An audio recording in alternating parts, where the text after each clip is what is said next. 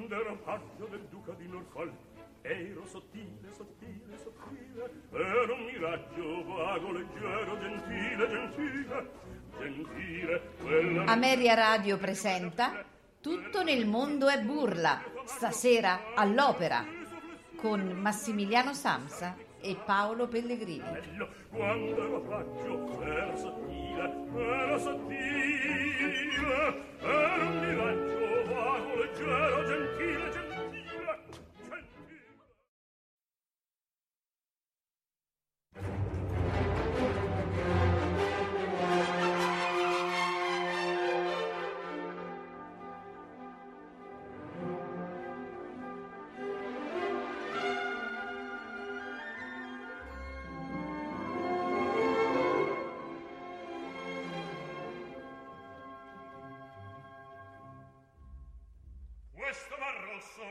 mollisce a sfida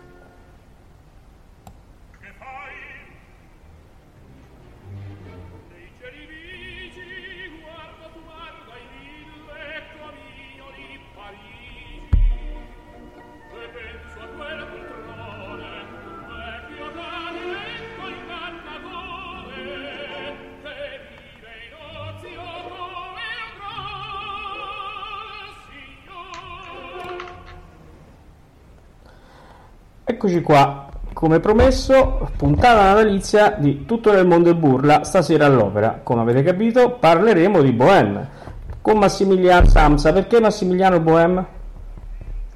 Eh, innanzitutto buonasera ancora e ancora auguri. Eh, Bohème perché eh, i primi duetti della Bohème si svolgono nel- l'ambientazione è il 24 di dicembre, praticamente 24 ore fa, di qualche, di qualche fa. anno fa. è un'opera ambientata nella seconda metà dell'Ottocento, esattamente se andiamo a fare riferimento al- all'opera di al romanzo cosiddetto di Henri Murger, siamo intorno al 1847-49, questo è il periodo. E, e questa sera, ecco appunto, parleremo un po' della Bohème. Anticipo un po' quale sarà la- la- la- l'andamento della trasmissione o ci vuoi pensare tu? Paolo? Mm, beh, diciamo, eh, noi faremo questo no, un parallelo tra il romanzo e l'opera. Eh, chiaramente l'opera, come potete ascoltare, useremo le edizioni con Pavarotti, Freni, Panerai, Harwood, Ghiaurov e Maffeo.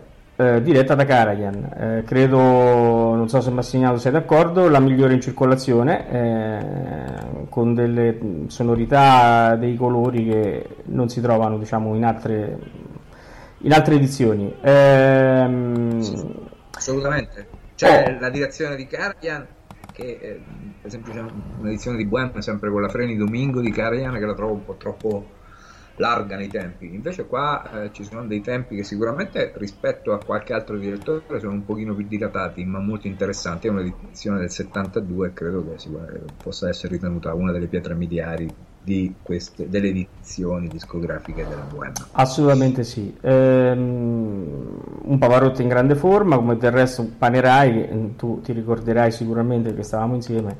Abbiamo ascoltato eh, dal vivo La eh, Traviata. La Traviata, no? Ti ricordi che applauso scrosciante eh, venne, no? venne tributato al Grande Vecchio al Teatro Nuovo di, di Spoleto nella Bohème, se non mi ricordo male, con Giuseppe Morino.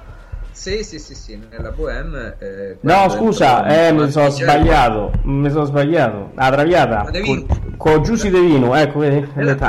E ho detto. Bohème, eh, ho detto Bohème. Ah no, io avevo capito Traviata, forse avevo mente No, Traviata no. quando entrò Madamigella Valerie. eh, Certo. Il teatro si riempì di suono. eh, Esatto. C'era la eh, povera Giusy De Vino. De Vino, grande, grande Violetta, devo dire, una delle ultime Violette uscite con grande merito dal- dallo sperimentale di Spoleto. Allora, vogliamo cominciare questo viaggio? Sì, allora eh, spieghiamo un po' così nel Vai. dettaglio cosa accadrà. Innanzitutto presen- dopo presentiamo anche eh, le eh, collaboratrici a questa trasmissione, Ah, che in certo. genere siamo solamente io e te, invece questa volta ci siamo avvalsi della collaborazione di tre voci femminili che si alterneranno nella lettura di alcuni passi, non è che leggiamo tutto il romanzo, perché il romanzo sono circa 250 pagine, però abbiamo estrapolato quei punti principali li abbiamo accostati alle scene appunto eh, del, che, che Illica e Giacosa hanno costruito per Giacomo Puccini eh, per creare una delle più belle opere secondo me di più ascolto e più, Sì. più, più amo quest'opera e quindi eh, diciamo che diamo, do un, un- un piccolo eh, indizio perlomeno forse soggettivo però con, eh, con questa lettura con questa diciamo eh, descrizione dei personaggi e delle situazioni si aprono un po' le eh, eh, diciamo si chiariscono un po' i fatti che ovviamente eh, in una, edizio- in una ehm, opera eh, un melodramma ovviamente ci deve essere una sintesi completamente eh, stretta rispetto al dramma o al, eh, al romanzo eh, originario. Quindi eh, consiglio agli ascoltatori di ascoltare bene il testo perché eh, ci dà degli spunti su personaggi e situazioni che magari mh, ci erano poco chiare ascoltandolo. Bene, allora andiamo col primo ascolto. Eh, la lettrice è Il primo ascolto, la lettrice è Maria Teresa Ferrante, personaggio conosciuto già all'interno di Ameria Radio proprio Beh, come certo. interprete di testi, perché non è la prima volta che Maria Teresa legge testi all'interno della Eh, trasmissione. certo, assolutamente sì. Ok, Allora, ascolta- andiamo.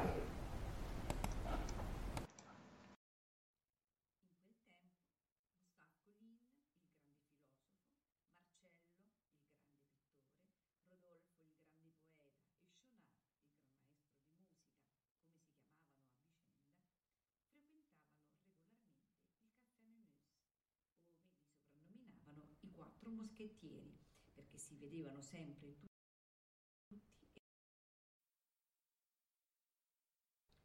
In quel tempo Gustave Colin, il grande filosofo, Marcello, il grande pittore, Rodolfo, il grande poeta e Chonard, il gran maestro di musica, come si chiamavano a vicenda, frequentavano regolarmente il caffè Memus, ove li soprannominavano i quattro moschettieri, perché si vedevano sempre tutti e quattro insieme. Difatti, essi venivano, giocavano e se ne andavano assieme, qualche volta anzi non pagavano le consumazioni, ma sempre con un accordo degno dell'orchestra del conservatorio. Per luogo delle loro riunioni avevano scelto una sala dove potevano star comodamente 40 persone, ma essi avevano finito per rendere inaccessibile il luogo ai frequentatori ordinari e perciò trovavansi sempre soli. L'avventore di passaggio che si arrischiava in quell'antro fin dal suo ingresso diventava la vittima del losco quartetto e il più delle volte fuggiva senza terminare di leggere il giornale o di sorbire la sua tazza di caffè, perché gli inauditi aforismi sull'arte, sul sentimento, sull'economia politica gliela inacidivano. I discorsi dei quattro amici erano tali da far diventare idiota il cameriere che li serviva. Le cose però giunsero a tal punto che il padrone del caffè, perduta la pazienza, una sera entrò in sala per fare le seguenti rimostranze. Primo, il signor Rodolfo viene a far colazione la mattina e porta nella sala tutti i giorni del caffè, spingendo l'indiscrezione fino ad incollerirsi se trova già rotte le fasce dei giornali, il che è causa che gli altri avventori privi degli organi dell'opinione pubblica restano ignoranti in politica. Anzi, il signor Rodolfo ha perfino obbligato il caffettiere a prendere un abbonamento al Castoro, giornale del quale è collaboratore in capo. Questi ha dapprima rifiu- rifiutato, ma siccome il signor Rodolfo e i suoi compagni chiamavano ad ogni momento il cameriere e gli domandavano ad altissima voce il castoro, portateci il castoro. Alcuni altri avventori la cui curiosità era stata eccitata da quella accanita domanda, chiedevano essi pure il castoro.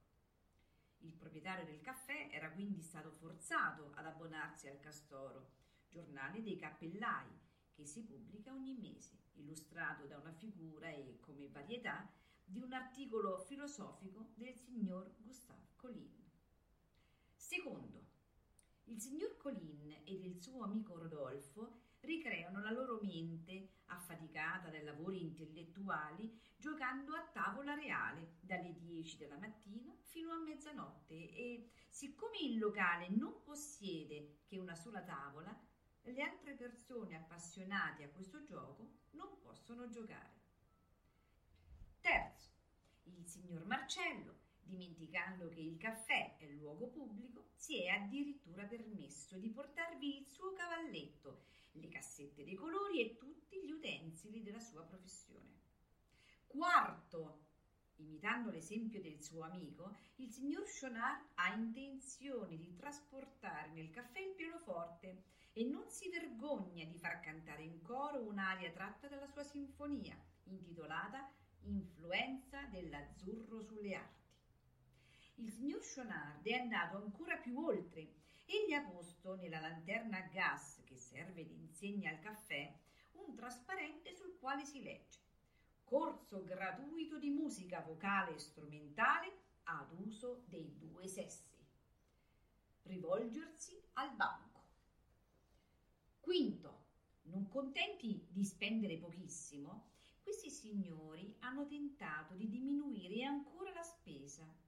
Essi hanno portato nel caffè una macchina a spirito e sotto pretesto di avervi sorpreso la moca in adulterio con la cicoria, fanno da se stessi il caffè che raddolciscono con lo zucchero preso fuori a basso prezzo, la qual cosa costituisce un insulto per il proprietario del locale.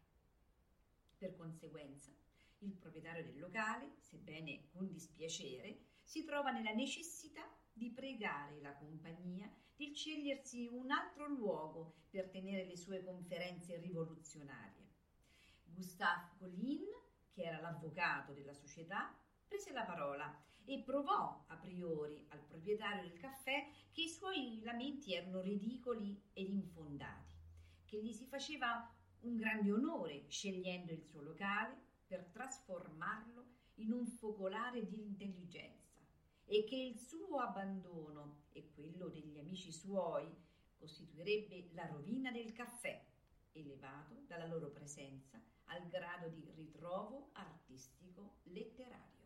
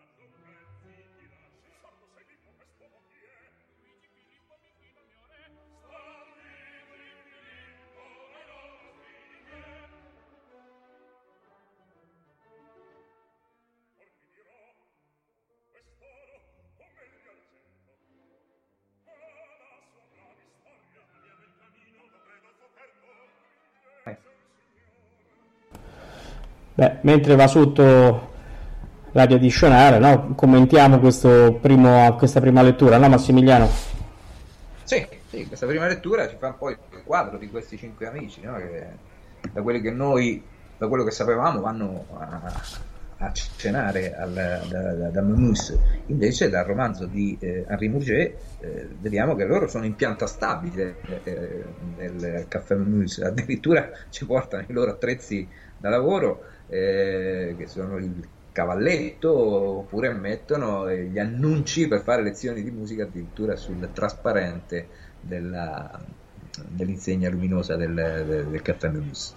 Eh, credo che Puccini comunque abbia sintetizzato insieme ai suoi due grandissimi librettisti Illica e Giacosa abbia saputo condensare tutte queste situazioni nella prima parte fino all'ingresso di Mimì dove c'è questa goliardia, questo giocare che è veramente eh, straordinario, descritto nei minimi particolari dall'inizio con eh, Marcello e, e, e Rodolfo, la tela dipinta puzza, bruciamo, no? bruciamo il mio dramma, tutte quelle scene che ovviamente sono eh, diciamo, goliardiche. No? anche, la, anche la, l'arietta di Schunard ci racconta di come ha imbrogliato un, eh, un lord inglese eh, con delle lezioni di musica al pappagallo facendolo morire con il prezzemolo, perché sappiamo che il prezzemolo è velenoso per i pappagalli. Insomma, tutti questi piccoli quadretti, questi piccoli quadretti che ci, descrive, eh, che ci descrivono perfettamente questa ambientazione. Bene. Vogliamo andare? Sì. Entriamo, entriamo nel vivo sì. un po' dei personaggi, andiamo sì. alla descrizione dei, dei, personaggi principali. Sì, andiamo. La, la lettura è di Ilaria, Ilaria Samsa. Diciamo che oggi è una trasmissione fatta in famiglia, però certo, dai, speriamo però... che piaccia agli ascoltatori. Benissimo, andiamo. Rodolfo, da buon poeta, era il solo che ardisse parlare dell'amore con un certo rispetto, e quando si aveva la disgrazia di lasciargli toccare questa corda, egli continuava un'ora a declamare elegie sulla felicità di essere amato, sull'azzurro del cheto lago, sulla melodia della brezza, sul concerto degli astri.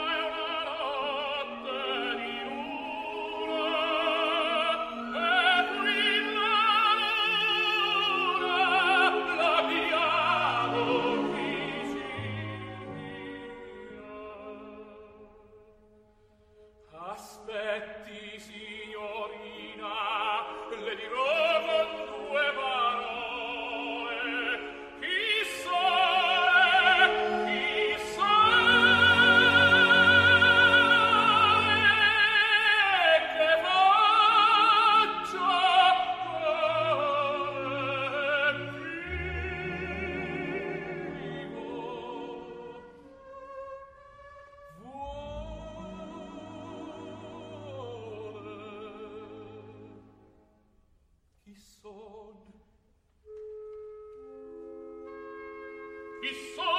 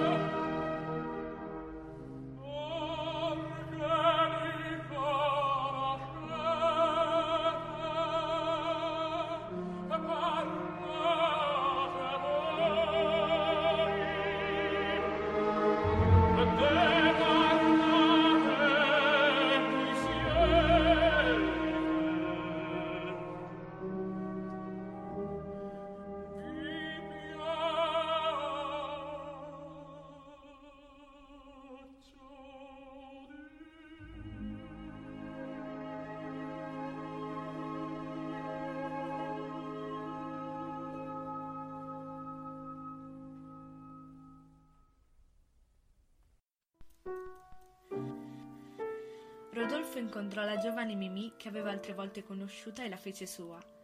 Gli amici di Rodolfo fecero un gran chiasso quando seppero di tale unione, ma siccome Mimì era assai bella e niente affatto beghina e sopportava senza mal di testa l'odore della pipa e le discussioni letterarie, essi si abituarono a lei e la trattarono come una loro camerata.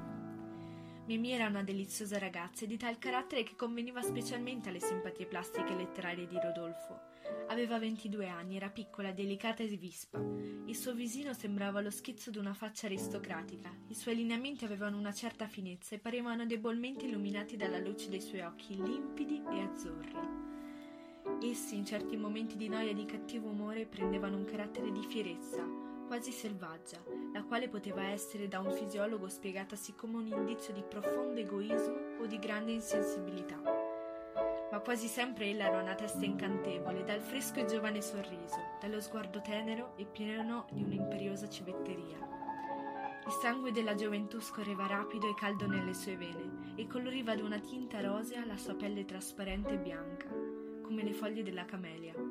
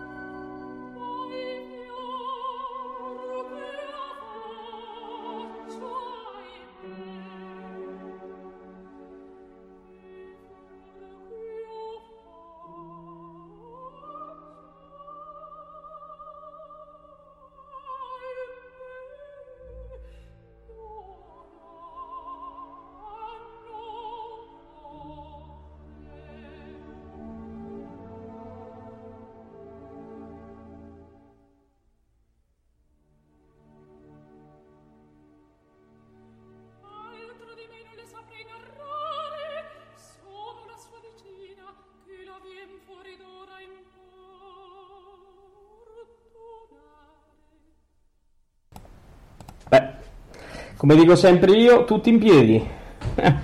Dopo una gelida manina di questo genere e un, mi chiamano Mimì veramente sontuoso con questa freni veramente che è uno strumento, è uno strumento. Un'altra delle grandi perdite. Un grandissimo Pavarotti e devo dire un grandissimo Karajan, come dicevo prima, nell'opera italiana non l'ho particolarmente mai apprezzato, ma in questa edizione, ricordiamo edizione tecnica del 1972 sì. penso che veramente riesce a ricamare con la sua bacchetta l'orchestra, i suoni dell'orchestra, li, li in, in, in, annoda l'un con l'altro in sì. maniera mirabile. Devo dire senza anticipare, eh, eh, invito i nostri ascoltatori adesso quando lo ascolteranno a sentire il crescendo che fa, come fa salire l'orchestra nel duetto finale del primo atto, o Soave Fanciulla, è una cosa che fa venire i brividi. In quale punto? Nel punto iniziale o nel punto finale? Ah, ah. Quando, beh, diciamo il punto non, appena inizia, no? Suave fanciullo, ti dico, eh, no, inter... purtroppo non ce l'avremo quel punto lì. No, peccato. Per una questione di tempi, per una questione di tempi abbiamo dovuto un po' comprimere ah. le cose, quindi eh, vabbè, comunque gli ascoltatori possono sicuramente trovare la, la, la, la l'edizione. No, no, gli ascoltatori, gli ascoltatori la sentiranno domenica alle ore 21 perché manderemo questa edizione. Eh, ecco, quindi, quindi, sarà l'occasione per ricollegarsi con Amaria Radio e ascoltare integralmente questa edizione Bohem, della sì. Bohem stiamo presentando in questo momento. Adesso a leggere sarà Valentina Samsa, eh, ci parlerà un pochino appunto di questo rapporto tra Rodolfo e, e iniziale tra Rodolfo Mimì, i due amanti, due dei amanti, ma ce ne sono anche altri due, Marcello e Musietta. Certo, Ascolta. dico che oh, se, se ci sentono, dice allora, lui le due figlie, io la moglie, abbiamo fatto un conflitto di interessi belli grossi. Vabbè, diciamo, diciamo che è una trasmissione gestione familiare, familiare in famiglia, in famiglia. In famiglia. per il Natale eh, questo, tutto nel mondo è burla questa volta è una trasmissione a gestione familiare, familiare. Un ristorante, no? e siamo molto contenti perché eh, Valentina e Ilaria sono bravissime andiamo e anche Maria Teresa ma Maria Teresa la conosco bene insomma. ecco mi ha dato una botta mi ha dato. va bene andiamo questa anemica bellezza seduceva Rodolfo, sicché spesso passava la notte coronando di baci la fronte pallida della dormente sua amica, i cui occhi umidi e stanchi brillavano semichiusi sotto il velo dei suoi capelli neri.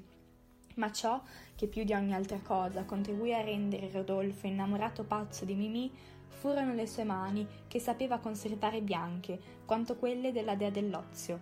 Eppure queste mani sì piccole, sì morbide, sì dolci alle carezze del labbro, queste mani di bambina nelle quali Rodolfo aveva deposto il suo cuore rigenerato, queste bianche mani di Mimì dovevano lacerare tra poco, con le loro rosee unghie, il cuore del povero poeta.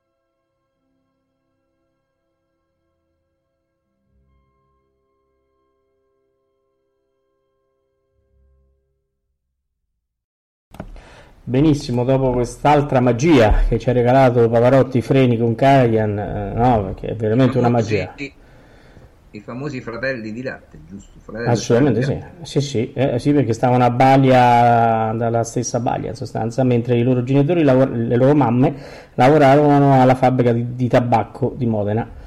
E questi quindi, ma devo dire, il grande affiatamento si nota e poi le grandi voci che erano indiscutibili.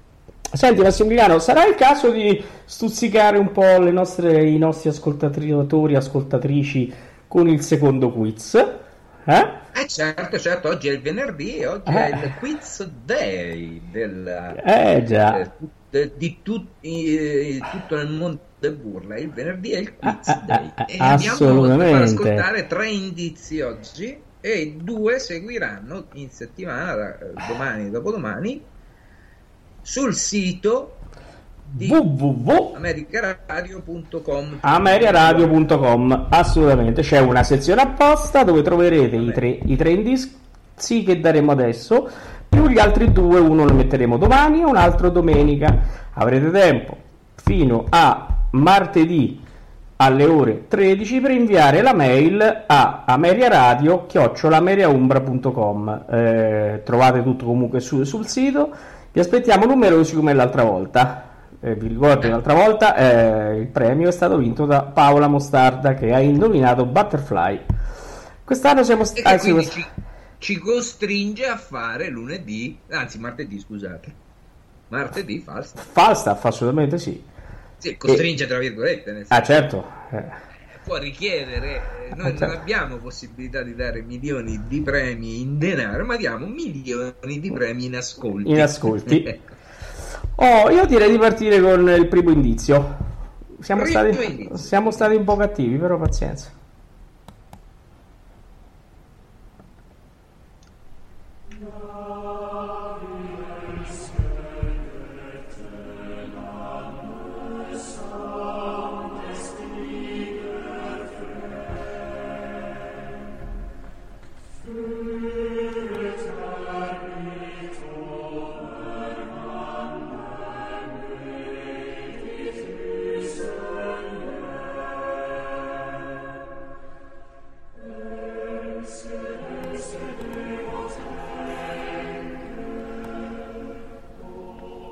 Beh, direi che è chiaro. Per me è chiaro. Chiarissimo, chiarissimo. Eh, Secondo me... Io, io fossi negli ascoltatori... Ah, già mette... Uh, io l'avrei anch'io. Sì. anch'io. Questo è semplicissimo. non capisco perché ancora non arrivano le risposte. Questo è... Cioè, gli abbiamo detto il titolo. Di così. Paolo sta scherzando perché questo è il primo indizio abbastanza ostico. Eh, già. Perché c'è da fare una ricerca su questo corpo. Eh, Vabbè, non, non Eh, beh. aggiungiamo altro, sennò Eh, E non si può usare, e non si può usare Shazam. noi, Eh, noi abbiamo dato questo primo indizio. Va bene. vabbè, Andiamo vediamo. avanti. Andiamo avanti. narrazione murgiana, Sì. murgiana nel senso di murgi, rimurgé. Abbiamo ancora Valentina che ci introduce il secondo atto. Ci introduce esattamente il secondo atto. Andiamo. Buon ascolto. Andiamo. Era il 24 dicembre ed in quel giorno il quartiere latino aveva un aspetto tutto suo. Fin dalle 4 di sera i vasti uffizi del Monte di Pietà, le botteghe dei rigattieri e quelle dei rivenditori di libri vecchi erano piene di una folla chiassosa che nella sera venne poi a prendere d'assalto le botteghe dei salsamentari e ad invadere quelle dei rosticceri e dei droghieri. I giovani di negozio non sarebbero bastati a servire gli avventori. Dai fornai si faceva la coda come nei giorni di carestia. I binai vendevano il prodotto di tre vendemmie.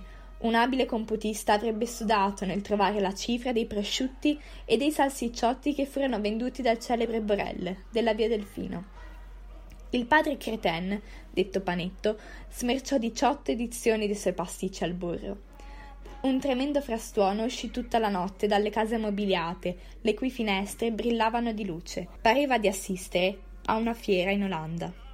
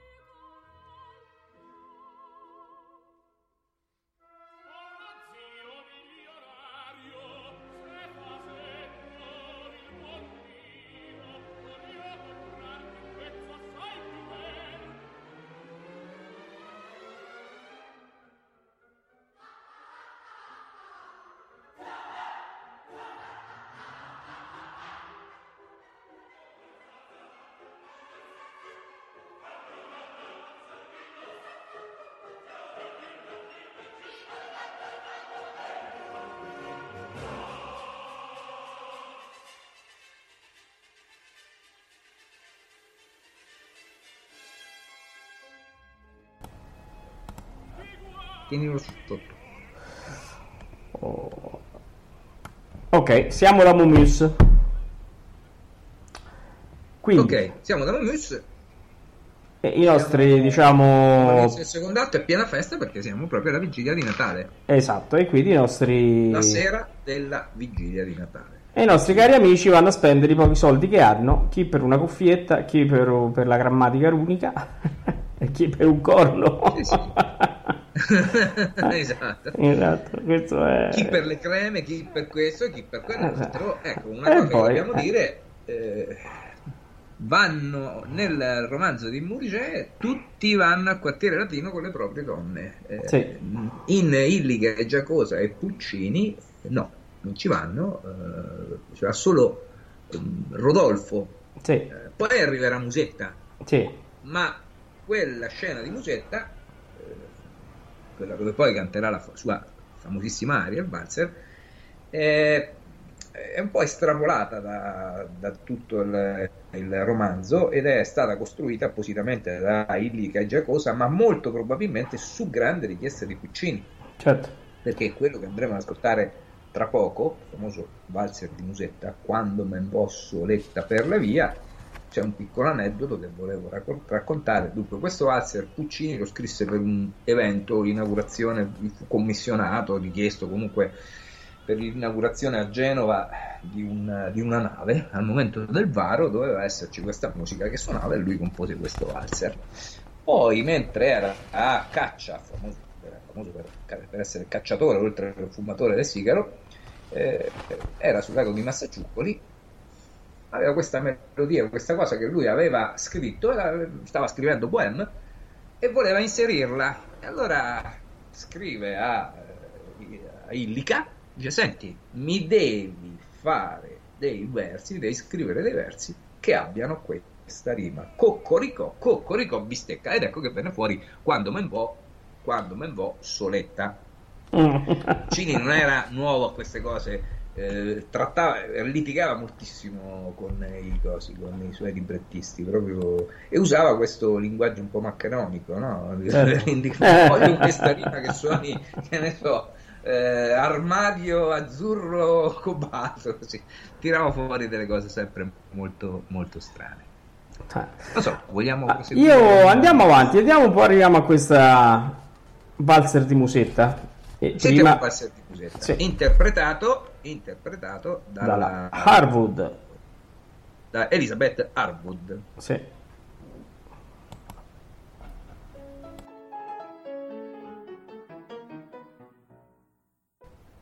Madamigella Musetta era una bella ragazza di vent'anni, la quale, non appena arrivata a Parigi, era divenuta mm, ciò che diventano le belle ragazze quando hanno la vita sottile, molta civetteria, un po' di ambizione e poca ortografia. Dopo essere stata per molto tempo la delizia delle scene del quartiere latino, dove ella cantava con una voce sempre fresca, se non sempre intonata, un gran numero di canzoni campagnuole, le quali le meritarono il nome sotto il quale fu poi celebrata dai più squisiti gioielli della rima. Ma la migella Musetta, diciamo, abbandonò improvvisamente la via dell'arpa per andare ad abitare le alture del quartiere Breda. Non tardò a diventare una delle Lion dell'aristocrazia del piacere e si incamminò a poco a poco verso quella celebrità che consiste nell'essere citata nei giornali eleganti di Parigi o litografata dai negozianti di stampa.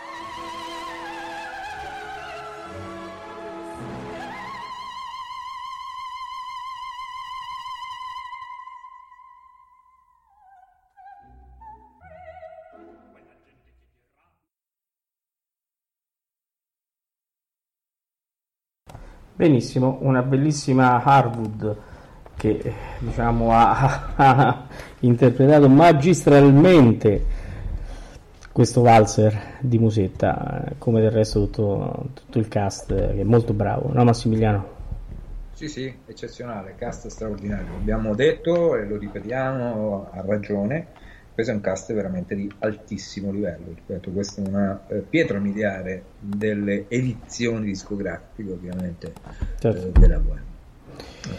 Ecco, volevo dire anche un'altra cosa, che questi racconti di Mouget, lui li pubblicò, non tutti insieme, il romanzo venne dopo, perché furono pubblicati un po' a puntate in una rivista parigina, si chiamava Le Corsair, e molto ri- probabilmente lui faceva riferimento a personaggi conosciuti dai lettori di questa, di questa rivista, quindi questa Musetta, Mimì, Rodolfo, Marcello, erano tutte persone che realmente sono esistite, poi ovviamente sono state un po' romanzate, ma fondamentalmente eh, c'erano all'interno. E se vogliamo dire, eh, con la lettura che stiamo facendo di Murger, delle vie della Bohème, quello che ci pare un po' strano questa musetta che viene, si can- eh, arriva, si mette a cantare eh, davanti a Menus, eh, qui eh, diciamo ha ragione d'essere perché lei era una cantante fondamentalmente, era una, come potremmo dire oggi, una, una youtuber che poi andava in giro a fare questi spettacoli così anche quindi mh, si incastrano de- alcune cose si vanno ad incastrare. Comunque certo. non allunghiamo molto. Paolo certo. siamo arrivati al secondo indizio eh sì siamo al secondo indizio e questo secondo me guarda è chiarificatore al 2000 per 1000 penso. No? andiamo. Andiamo andiamo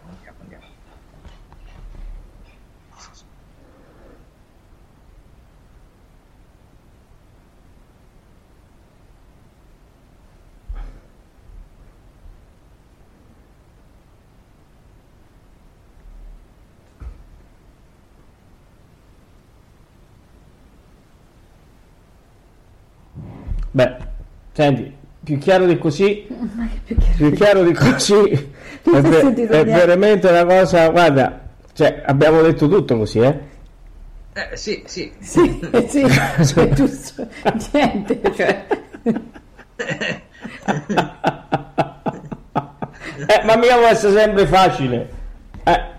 Ho capito, ma non si è sentito nulla. Si è cioè. sentito, se tu fai caso a una cosa si sente, devi, devi ragionare, risentirlo più volte. Eh. Eh, eh, eh c'era, c'era, un qualcosa ecco, soprattutto insomma. nel finale ecco avanti diamogli il titolo e abbiamo fatto ecco eh, no, no, no, quindi niente noi, noi andiamo noi andiamo avanti Dai, che sul terzo indizio saremo buoni. Saremo più buoni sul terzo. Via. Ecco. Poi magari prima della fine della trasmissione vi facciamo risentire a stretto giro tutti insieme. Dai. Sì. Allora, Io an- andiamo con eh, Sul finale del sul secondo atto. finale del secondo atto. Andiamo. Mimì incominciò a sognare seta, velluti e merletti. A dispetto del divieto di Rodolfo, ella continuò a frequentare le sue amiche, le quali erano d'accordo nel persuaderla a finirla con un bohème che non poteva neppure darle 150 franchi per comprarsi una veste. Bella come siete, le dicevano le sue consigliere. Voi troverete una posizione migliore, basta cercare. E Madamigella Mimì si mise a cercare. Testimonio delle sue frequenti uscite mal motivate, Rodolfo entrò nella dolorosa via dei sospetti, ma dal momento in cui egli si sentiva giunto sulla traccia di una prova di infedeltà, si calava accanitamente una benda sugli occhi per non veder più nulla. Egli aveva per lei un amore geloso, fantastico, bizzarro, irrequieto, che la donna non capiva, perché non provava per Rodolfo se non quell'attaccamento freddo che risulta dall'abitudine. Scusate, eh, scu- scusate, avevo sbagliato l'audio. eh, riparto. Alla fine del pranzo, che si chiudeva con una certa gravità, Rodolfo si alzò per fare un brindisi all'avvenire. Colin gli rispose con un discorso non preso a prestito da alcun libro vecchio e non appartenente in alcun modo al bello stile. Quel discorso però parlava il buon vernacolo della sincerità che fa capire così bene ciò che si dice sì male.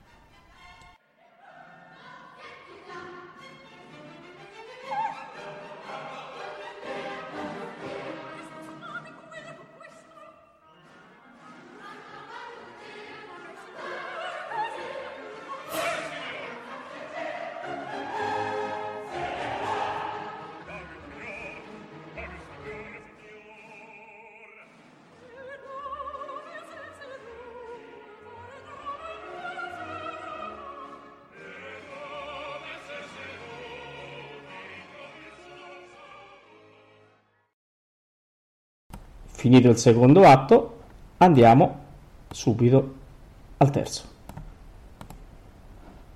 Mimì incominciò a sognare seta, velluti e merletti. A dispetto del divieto di Rodolfo, ella continuò a frequentare le sue amiche, le quali erano d'accordo nel persuaderla a finirla con un bohème che non poteva neppure darle 150 franchi per comprarsi una veste. Bella come siete, le dicevano le sue consigliere. Voi troverete una posizione migliore, basta cercare. E Madamigella Mimì si mise a cercare.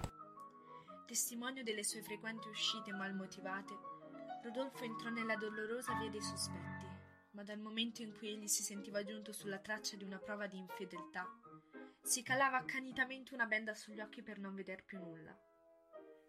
Egli aveva per lei un amore geloso, fantastico, bizzarro, irrequieto, che la donna non capiva, perché non provava per Rodolfo se non quell'attaccamento freddo che risulta dall'abitudine. D'altra parte, la metà del suo cuore ella l'aveva speso nel tempo del suo primo amore, e l'altra metà era piena delle memorie del suo primo amante. Otto mesi trascorsero così, alternati di giorni buoni e cattivi. In questo tempo Rodolfo fu venti volte sul punto di dividersi da Mimì, la quale aveva per lui tutte le crudeltà della donna che non ama. Parlando esattamente, bisogna dire che questa esistenza era diventata un inferno per ambedue. Ma Rodolfo era abituato a questa lotta giornaliera e temeva molto di veder finire questo stato di cose. Sentiva che con esso cesserebbero per sempre quelle febbri giovanili, quelle agitazioni che da tanto tempo non provava.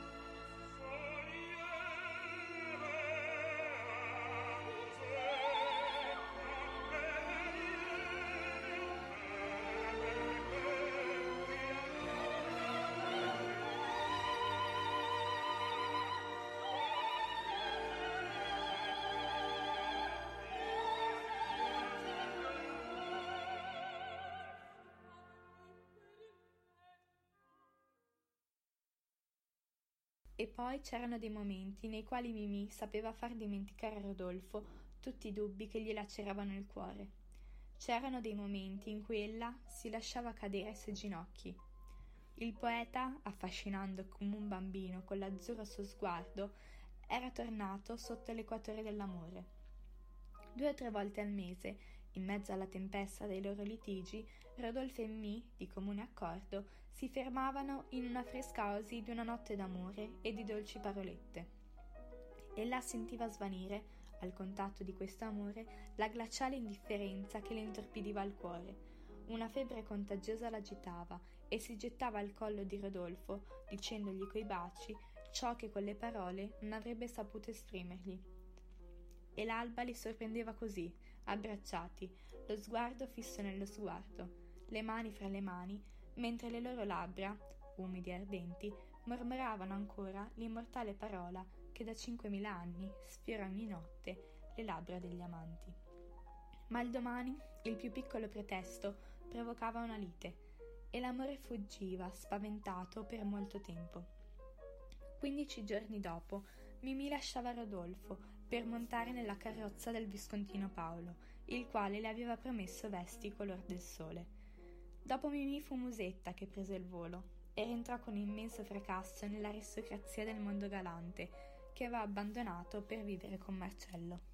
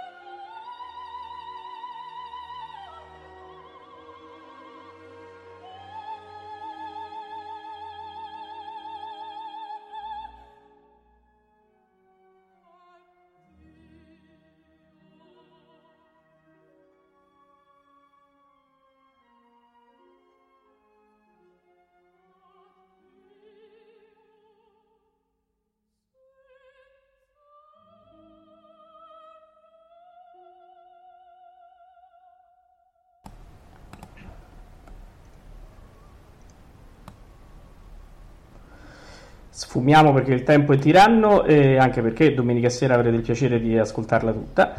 Eh, volevo salutare rapidamente Angela che ci sta ascoltando molto simpaticamente, augurargli in diretta tanti cari auguri di buon Natale eh, e sempre viva Ettore, Ettore Bastianini. Eh, senti Massimiliano, andiamo avanti? Che dici? Sì, Proseguiamo? Io, eh, sì, sì, io- andiamo assolutamente avanti, siamo al terzo atto, adesso ci addentreremo eh, verso il quarto, verso il quarto. Andiamo. A quell'epoca era già molto tempo che i Bohème erano vedovi. Di Mimì Rodolfo non aveva più udito parlare se non da lui stesso quando era solo. Musetta era diventata nuovamente un personaggio semi-ufficiale. Da tre o quattro mesi Marcello non l'aveva incontrata. Tu mi capisci perfettamente, disse Marcello a Rodolfo. Poco fa ti vidi assalito, come anch'io lo ero, da ricordi che ti facevano desiderare il tempo passato. Tu pensavi a Mimì, come io pensavo a Musetta. Come me avresti voluto vederti a fianco la tua amica. Ebbene, io ti dico che non dobbiamo più pensare a queste donne. Per conto mio è proprio finita. Così getterò sul fuoco alcuni oggetti che ella mi lasciò in casa e che mi forzano a pensare a lei quando li trovo. E Marcello, levatosi in piedi, andò a prendere nel cassetto una scatola di cartone dove stavano i souvenir di Musetta, un mazzolino di fiori secco, una cintura, un pezzo di nastro ed alcune lettere. Arrivano a proposito, mormorò il pittore. Queste cianfrusaglie ci serviranno a riaccendere il fuoco che va spegnendosi. Ed alimentarono ora l'uno, ora l'altro, per cinque minuti, il fuoco che scintillava chiaro e brillante col reliquiario della loro tenerezza. Povera musetta, diceva Marcello sottovoce guardando l'ultimo oggetto che gli restava in mano, cioè un mazzolino tutto avvizzito di fiori di prato. E mi amava molto, non è vero, oh mazzolino? Te l'ha detto il suo cuore il giorno in cui stavi sul suo seno.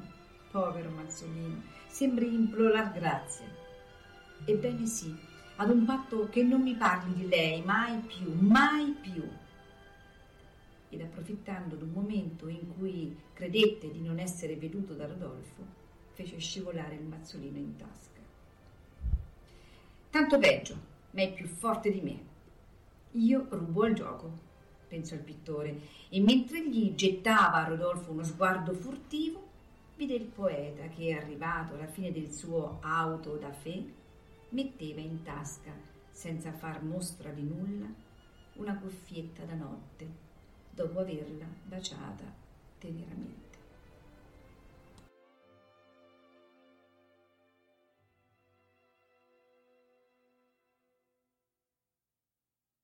Mimì si sforzò di riprendere la sua allegria per accogliere i vecchi amici. Or sarà buona, diss'ella. Rodolfo mi ha perdonato. Se egli vuole tenermi con lui, mi metterò indifferentemente gli zoccoli ed una cuffia. Davvero, la seta non fa bene alla mia salute, soggiunse con un triste sorriso.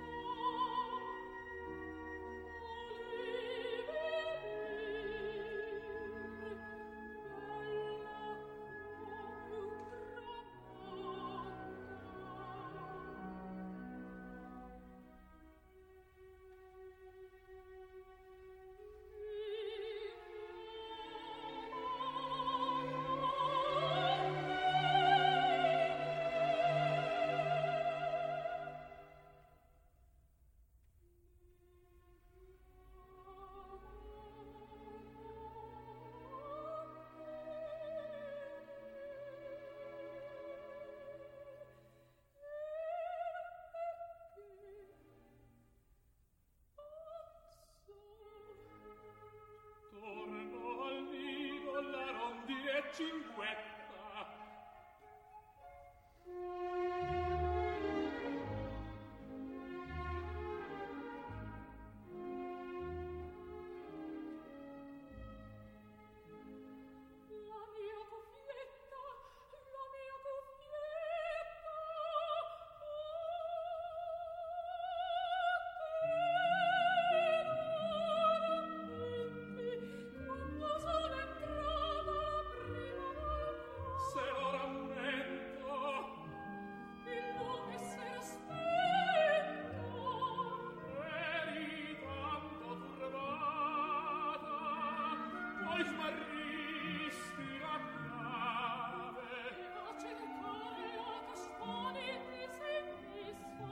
Shane.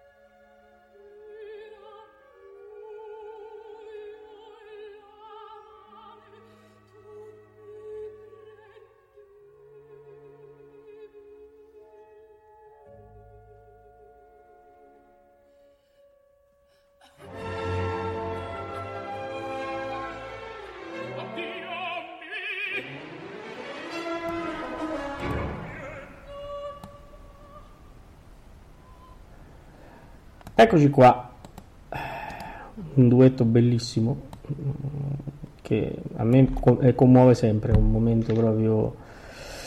Beh, detto questo, molto commovente e i due interpreti sono veramente eccelsi nel farlo, soprattutto anche Karajan che dà un'atmosfera, come abbiamo detto prima, veramente eccezionale.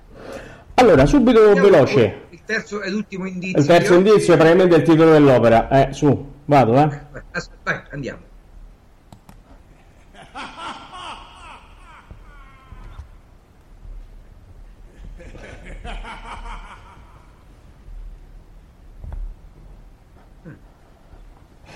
Mm, chissà. Questa risata. Questa strana risata. Bah, è una risata un po' strana, però vabbè. Vabbè, Bene, senti, andiamo avanti. Ascolta. Io eh, andrei avanti, sì, eh, adesso volevo soltanto dire che come noterete, come noteranno gli ascoltatori, eh, eh, il finale di Muge è diverso, Mimì non muore lì nella camera, eh, nella stanza, anzi nella soffitta, ma muore in, in ospedale, è un finale un po' strano effettivamente. Devo dire che quello di Puccini, Illica e Giacosa è sicuramente molto molto più efficace, ma ascoltiamo. Giorno dopo Rodolfo andando a casa ricevette una lettera dallo studente di medicina, un suo amico al quale aveva raccomandata l'ammalata. La lettera non conteneva che queste parole. Amico mio, ho una triste notizia da darti. Il numero 8 è morto. Questa mattina passando nella sala dell'ospedale ho trovato il letto vuoto. Rodolfo cadde sopra una sedia.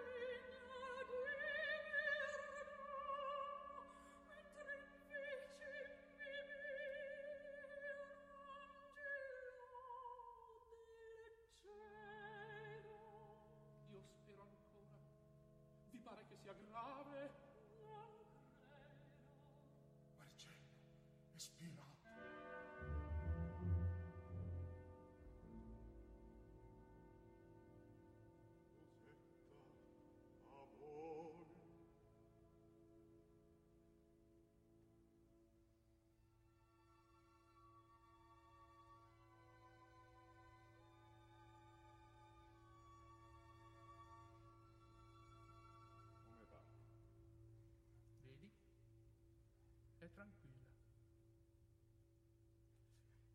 Che vuol dire? Quell'andare e venire?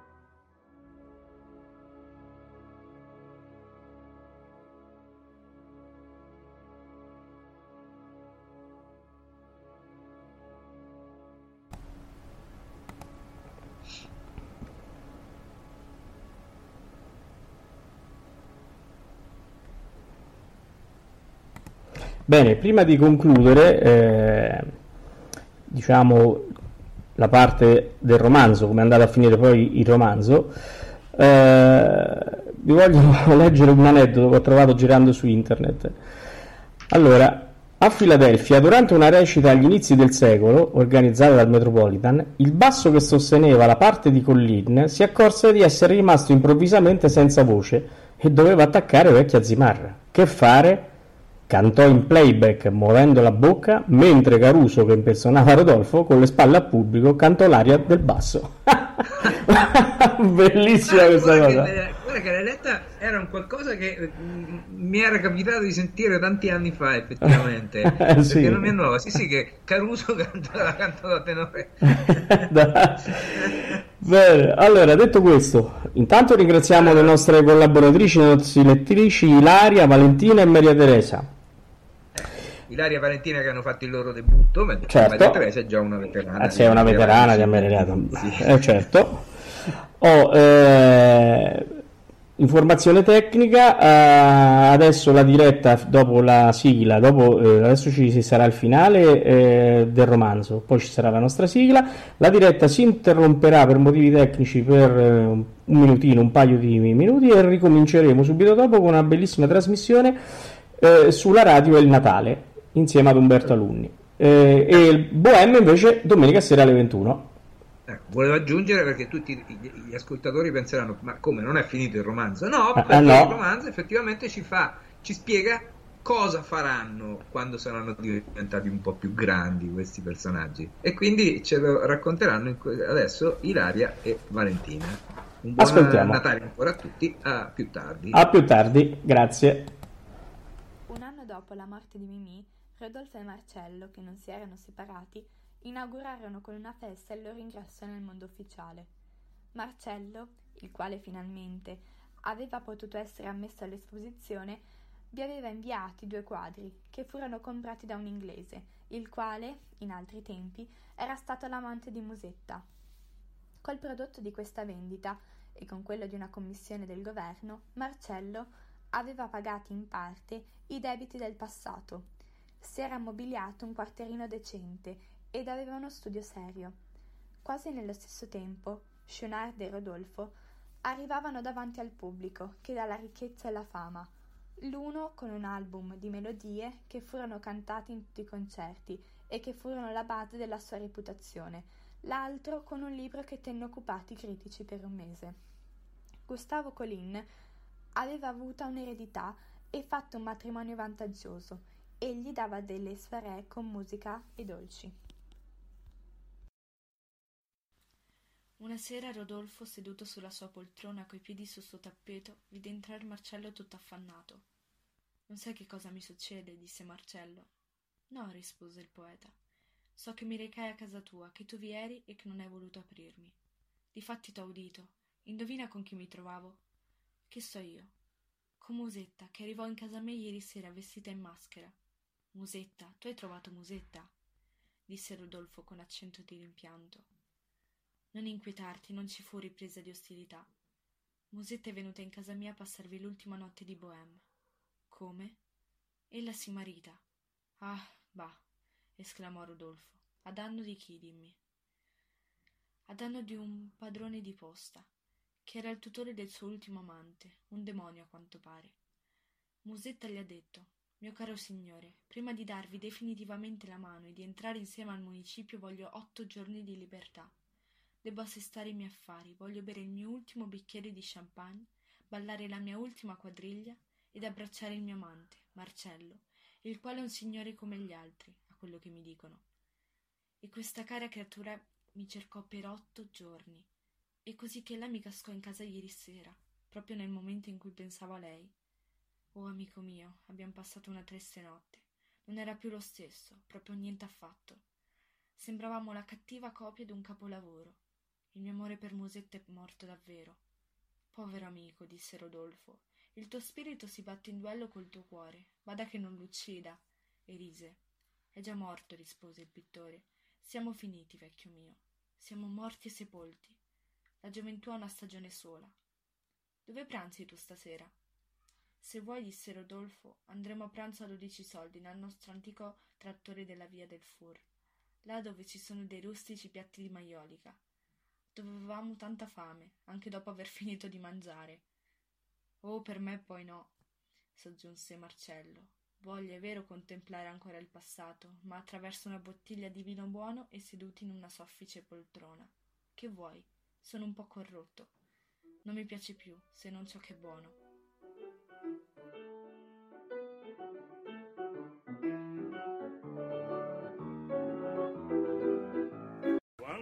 taglio del duca di Norfolk. Ero sottile, sottile, sottile ero un miraggio vago, leggero, gentile, gentile. Gentile quella... Ameria Radio ha presentato Tutto nel mondo è burla. Stasera all'opera con Massimiliano Samsa e Paolo Pellegrini. Quando ero faccio era sottile, era sottile era un miraggio